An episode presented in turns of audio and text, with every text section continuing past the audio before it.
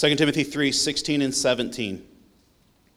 All scripture is breathed out by God and profitable for teaching, for reproof, for correction, and for training in righteousness, that the man of God may be complete, equipped for every good work. This is the reading of the word of the Lord.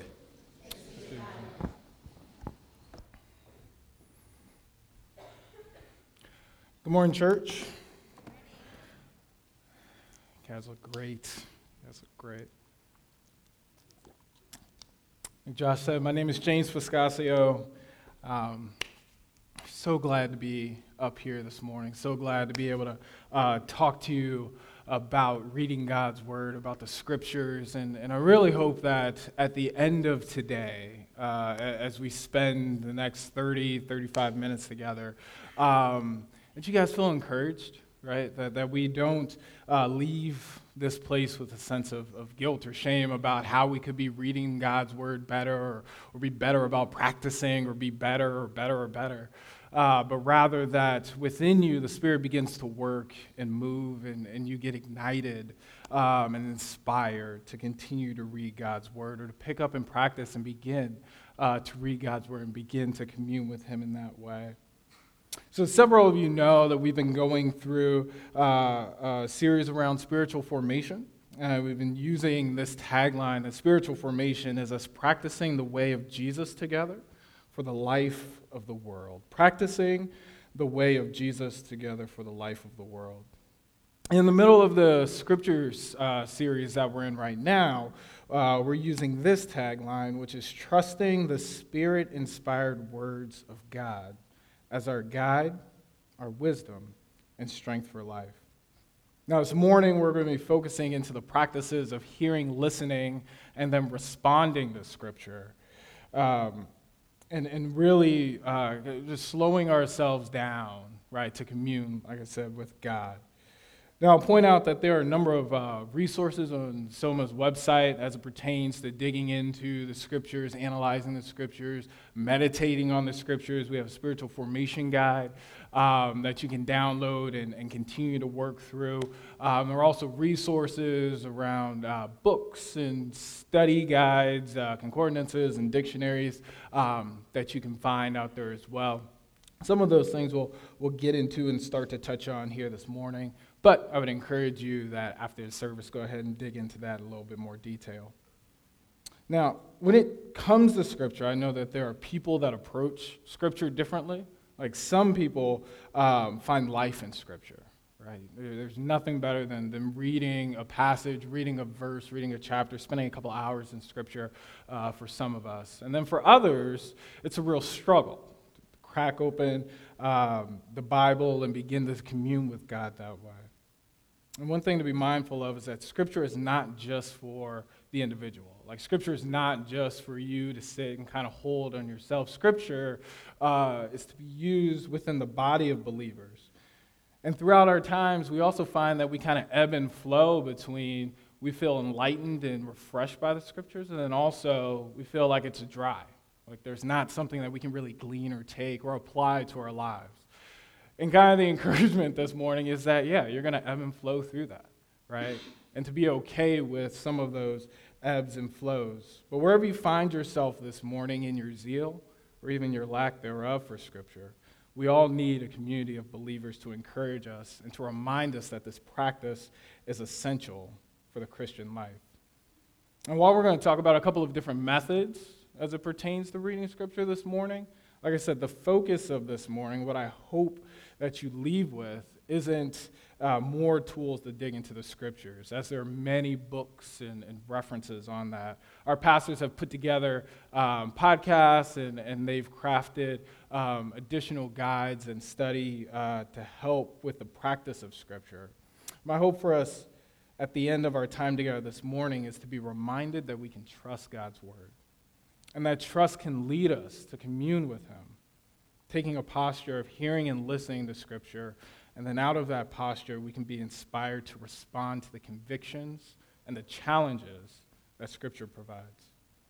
before we jump into hearing and listening and responding to Scripture, I want to talk a little bit about trusting Scripture. Uh, we read this morning in 2 Timothy uh, 3 Scripture is breathed out by God, right? So it's divinely inspired, written by human hands. So when Paul is saying all Scripture is breathed out by God, saying God is breathing the breath of life in the words that we read on these pages. We as Christians believe that uh, God is a God who doesn't lie, right? So God is infallible and, and there's no lies in him. We believe that the, the collection of scriptures in the Bible is the authoritative word of God, which means, uh, as one theologian states, that all the words in scripture are God's words in such a way that to dis- disbelieve or disobey any word in scripture is to disbelieve or disobey God. We can trust the scriptures because God's words are the ultimate standard of truth. That comes from Wayne Grudem's book on systematic theology, um, a book that's uh, you know, a great resource and, and, tool to use. He does a great job of communicating uh, the authority that Scripture has in very early chapters. Um, so, if, uh, uh like I said, if you want, want to read more about that, uh, please pick up that book dig into that a little bit more. Trusting the authority of scriptures is vital for us to be able to hear, listen, and respond to God.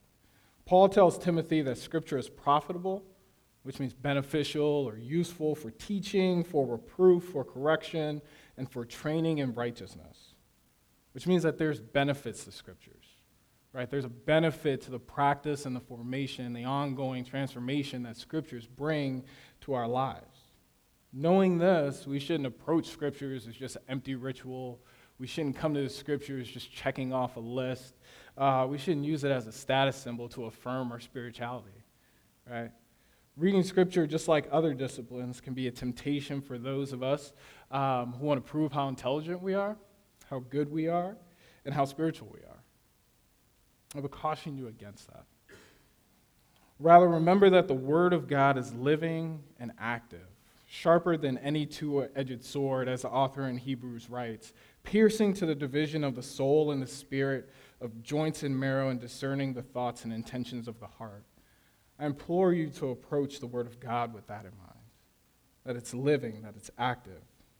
Scripture is not just a historical record of events, but is a fundamental to the daily life of all Christians. We could approach it as simply an academic study but we would miss the opportunity to see that as a sacred time to commune with our Creator and our Savior. But entering into uh, reading Scripture and spending time in Scripture as sacred and holy, we, we begin to trust God as our guide. We begin to trust the Scriptures as the wisdom of the Lord. And we begin to take a posture of eagerly desiring to hear and listen to the voice of the Lord through His Word. On a very basic level, there's a difference between hearing and listening. Anyone who's been in a relationship, anyone who's tried to communicate with a group of friends, or if you've ever dealt with children, um, you can attest to the difference between hearing something or having them try to hear you and then actually listening to something. Right? Uh, you know, I, I, think of this like when my wife Allison tells me that she wants to go on a walk, and uh, we have to get up and, and leave the house and go out into the the wonderful 80 degree heat.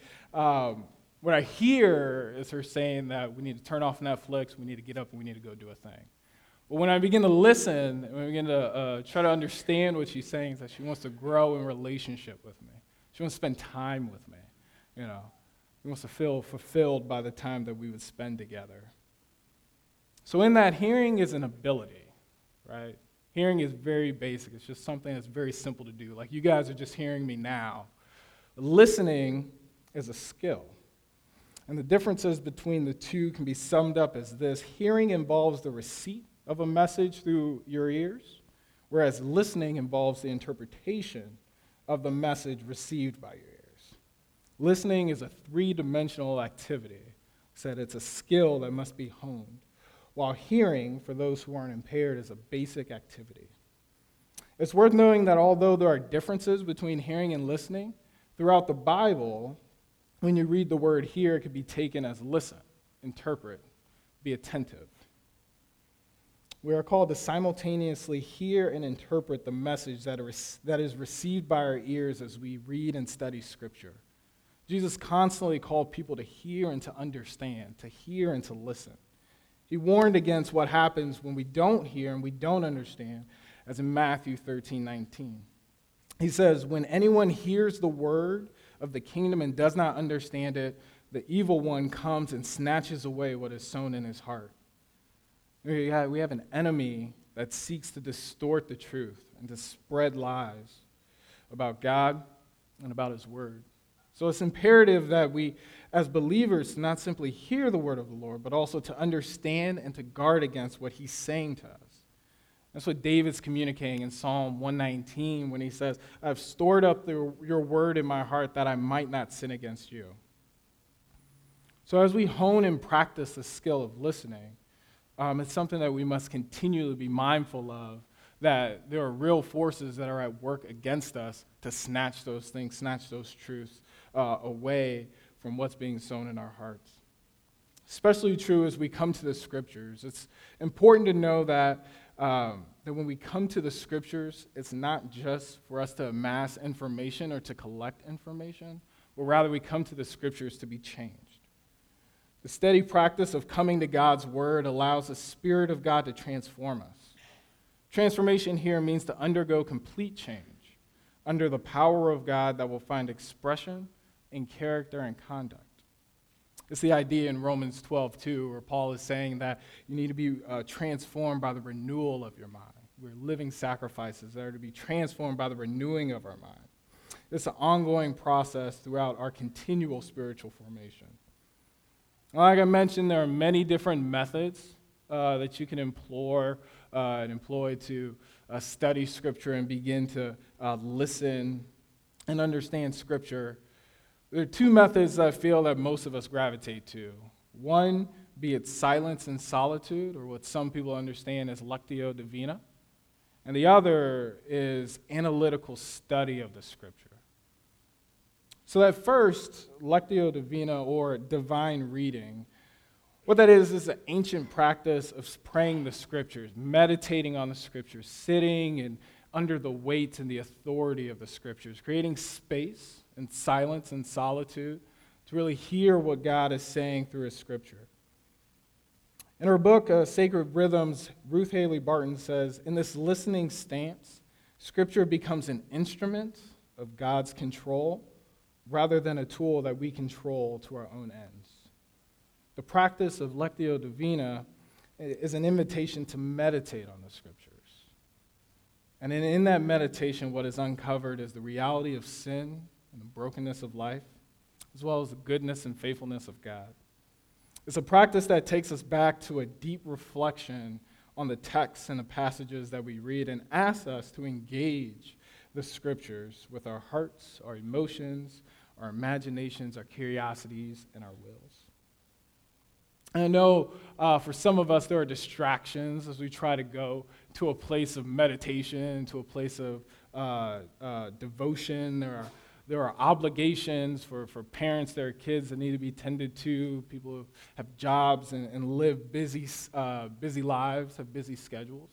But I would call us back to the series on the Sabbath and on uh, our requirement for resting and trying to find within all of those schedules a place for rest. And it's in that rest that we not only uh, just rest, but we rest in God. And when you're doing that, it's a perfect place just kind of slow down and to utilize this practice of meditation. So, an example of these movements within Lectio Divina uh, follows this kind of structure. You read a passage, you reflect on the passage, you respond to the scripture, and you rest in God. Okay, so you read a passage, reflect on the passage, respond to the scripture, and rest in God. So we would take Lamentations 3 22, 24, which is great, great passage. Uh, we talked during the prayer of lament about Lamentations and everything that was going on that brought the authors to this point to say these things. They write, The steadfast love of the Lord never ceases, His mercies never come to an end. They are new every morning. Great is your faithfulness. The Lord is my portion, says my soul, therefore I will hope in him. So if we were approaching this in a meditative, kind of devotional state, what, what we would want to do is just kind of slow down and meditate on that, slow down and reread that, um, and hear and listen what uh, the Bible or Scripture is saying to us. And he's saying that the steadfast love of the Lord never ceases, the weight of the love of the Lord never ceases. So, for us today, that doesn't mean that we need to do anything. That doesn't mean that you have to earn this. It means that the love of the Lord has never ceased for you that we can reflect on his mercy being new every morning. When you wake up, he had new mercies for you. By God's good grace, when you wake up tomorrow, he's going to have new mercies for you. The same kind of love and, and satisfaction that he looks at his son with, he looks at you with. For you who are believers. And with that truth, should allow yourself to respond to the questions that the passages, the passage uh, kind of stirs up and, and, and brings to mind, right? Do I feel like the steadfast love of the Lord never ceases? Is the Lord really my portion? Is the Lord enough for me? Am I trying to seek to find other forms of love to supplant what He's already said that He can do and He will do in my life? And as you ask those questions, just come back and rest in the truth that the steadfast love of the Lord never ceases. That amidst all the brokenness, amidst all the struggles, amidst all the pain, uh, God's love never ceases for you. And then to hope in Him. And at the very end, because of this, I will hope in Him. Is the Lord great? Is the Lord your portion? Is He where you find hope? The other method right, is an analytical approach to the scriptures, one that's more studious and more industrious. Richard Foster, in his book Celebration of the Disciplines, offers this point on the study of Scripture. He says, The process that occurs in study should be distinguished from meditation. Meditation is devotional, study is analytical. Meditation will relish the word, study will explicate it. Although meditation and study overlap, they constitute two different experiences. Study provides a certain objective framework within which meditation can successfully function. There's a word in that quote that jumps out, and it's explicate for me, which means untangle. So to explicate something is to untangle it. And I really resonate strongly with um, this thought of, hey, I need to come to the Bible and we just got to untangle, untangle the meanings that are here to interpret it better so that I can listen better, so that I can go and do. So, this is where study Bibles, Bible dictionaries, concordance, cross referencing tools are great assets for those who um, are more analytical, more want to take uh, passage and, and, begin to dissect it and, and really get to the meat and the understanding of it so that as we meditate, as we spend devotions, like we're doing that in the right way. And Foster offers these four steps in studying uh, as you approach the scripture one being repetition, the second, concentration, comprehension, and then reflection. It's, uh, it's this practice that we see in like Psalms 119, where again David is saying that he's storing up God's, God's word and his law into his, in his heart, where he's studying and meditating and, and repeating these scriptures to himself, where he's concentrating before his eyes is God's scriptures and comprehending and reflecting on the goodness and the greatness that God has done and God has for him. Now, regardless of the methods of study, be it you know you're doing lectio divina and you're slowing down to be with God, or uh, you're analyzing and untangling the scriptures to better interpret and to better listen and hear God's word. We must understand that we're not only called to hear and listen to scripture, but we're called to act and to do. We're called to respond. We're called to take this and do something with it. We go over to James 1 19 to 25. James writes, Know this, my beloved brothers. Let every person be quick to hear, slow to speak, slow to anger. For the anger of man does not produce the righteousness of God. Therefore, put away all filthiness and rampant wickedness, and receive with meekness the implanted word, which is able to save your souls. But be doers of the word and not hearers only, deceiving yourselves.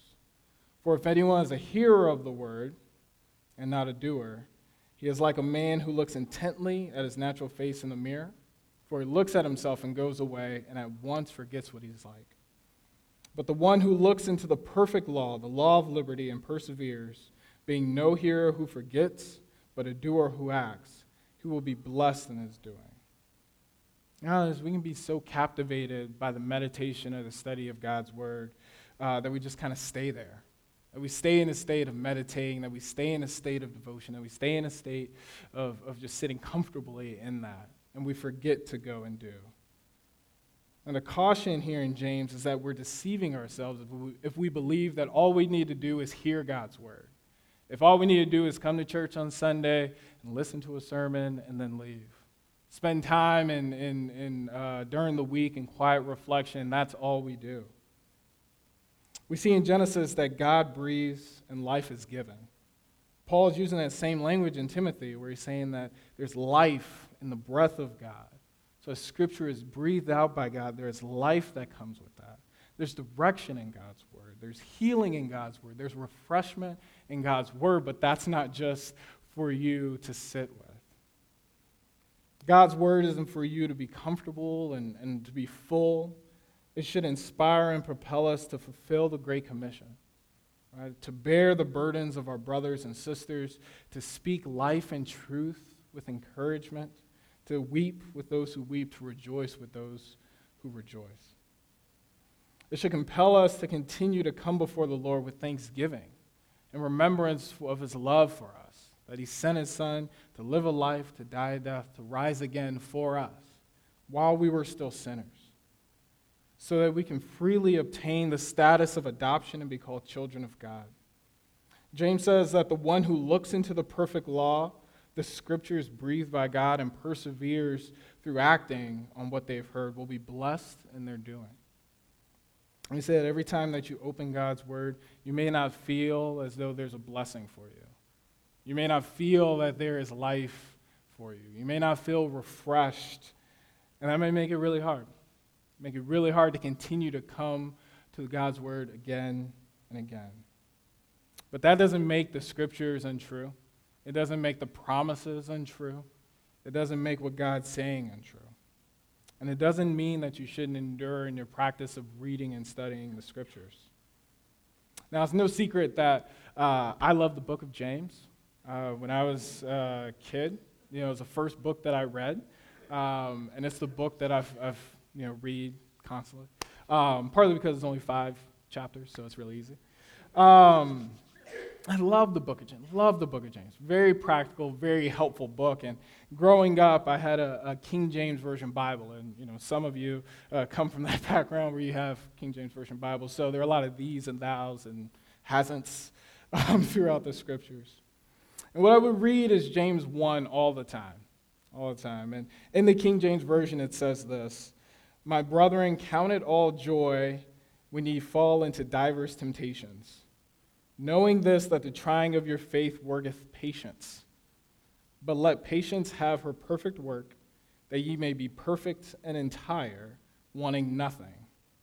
If any of you lack wisdom, let him ask of God that giveth to all men liberally and upbraideth not, and it shall be given him. But let him ask in faith, nothing wavering. There's a, there's a, a phrase in there is my brothers count it all joy when you fall into diverse temptations. When I was young, I read that as diverse temptations, so I never went swimming. Um, because I thought that, that that, was, that was just a trap. That's just a trap for me. Um, and it wasn't until I got older and I started to understand hey, man, maybe there are other translations of this. Maybe we should understand this a little bit better. We can listen a little bit better. And what it translates to is various temptations, various trials, different things that are coming, different struggles that are happening. And James is saying to count it all joy when you fall into those. He's speaking to the churches that are scattered. And he's encouraging them to count it all joy when you fall into those temptations. When you find yourself struggling, when you find yourself in need. And when I was younger, I didn't need that right? I didn't need to know that I needed to count it all joy um, when, when things happened to me, right? I had a pretty um, somewhat easy life. Uh, my parents were great at guiding and walking us through the scriptures and making sure that we were in church, making sure that we had the tools and the foundation to study. But when I got older, I needed that. I needed to know that I'm supposed to count it all joy. I needed to know that even in the midst of the trials and in the midst of the struggles, that God is doing a work there. That it's not just for naught. And we're not just coming and approaching uh, the different things and different ebbs and flows of life uh, uh, endlessly, right? I needed to know that there was a purpose. I needed to know that I can rest in the truth that um, there's a reason for this. And as James says, um, the trying of your faith worketh patience. The trying of you in these moments, these struggles, is working patience so that you may be complete, so that you may be whole, lacking nothing. So as we continue to, to, to work through the scriptures of what it seems like it's dry, what it seems like there's nothing there for us, we should understand and we should be reminded that um, God is working in you. God is working in you. And you take those scriptures and you take this practice, it may not be for you in that moment. It may be for somebody in your MC. It may be for somebody that God's going to send to you to where they need to know that they should count it all joy. They need to know that God is breathing life into them. They need to know that the steadfast love of the Lord never ceases. And they can't get that if we're not practicing. Right? We can't be a part of that if we don't have anything in us to give. And that's the invitation this morning, is to see that as we approach the scripture, as we approach the authoritative word of God, as we trust in what God is saying to us, that we can take that and we can do something with it. That we can slow down and we can hear what God is saying to us. We can listen to what God is saying to us, and we can respond to what God is saying to us.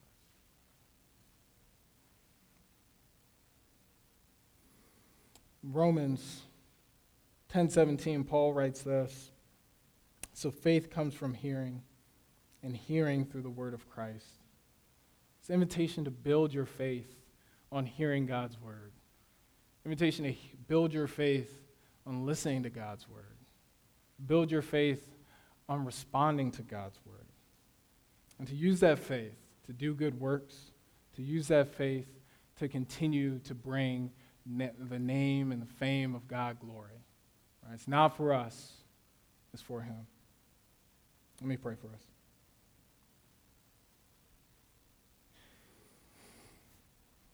God, we give you thanks for this time. God, I thank you for these, your people. God, I pray that as we uh, spend time in reflection on your word, Lord, that you would bless that. Lord, that you would keep us uh, in your